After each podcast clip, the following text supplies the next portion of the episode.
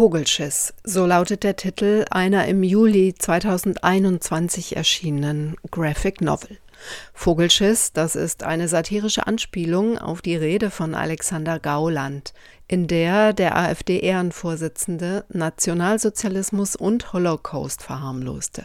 Das war auf dem Bundeskongress der Jungen Alternative für Deutschland im Sommer 2018. Frauke Bahle und Julian Waldvogel sind die HerausgeberInnen des Graphic Novel aus Freiburg, Vogelschiss. Was bezwecken Sie mit der Anspielung und um was geht es Ihnen genau? Ja, es geht ihnen vor allem darum, witzig und kreativ zum Engagement gegen rechts aufzurufen. Dabei kam eben eine fiktive Graphic Novel heraus, die sich aber an realen Geschehnissen und Personen anlehnt. Also so eine Art satirische Abenteuergeschichte. Und Hauptfiguren sind die alleinerziehende Eleni und der Alt-68er Rudi, Eleni ist am Anfang eher unpolitisch, dann aber erschießt in ihrer unmittelbaren Nähe einen Attentäter aus rassistischen Motiven neun Menschen. Eleni bekommt dann mit, wie Rechtsextreme dem Attentäter huldigen und wie rechte PolitikerInnen den Anschlag relativieren. Und ab da will sie dann nicht länger untätig bleiben. Sie fängt dann an, zusammen mit ihrem Nachbarn Rudi, eben dem Alt-68er, der AfD in den Wahlkampf zu spucken.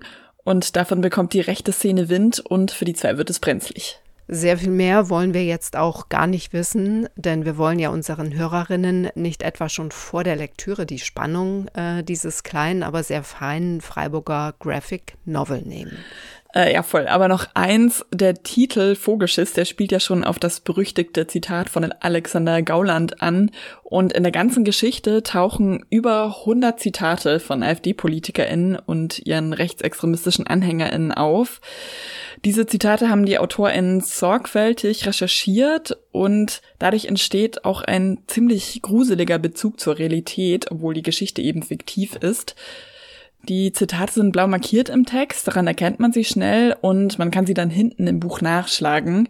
Das Ganze steht unter der Überschrift Dem rechten Bums seine Urheber.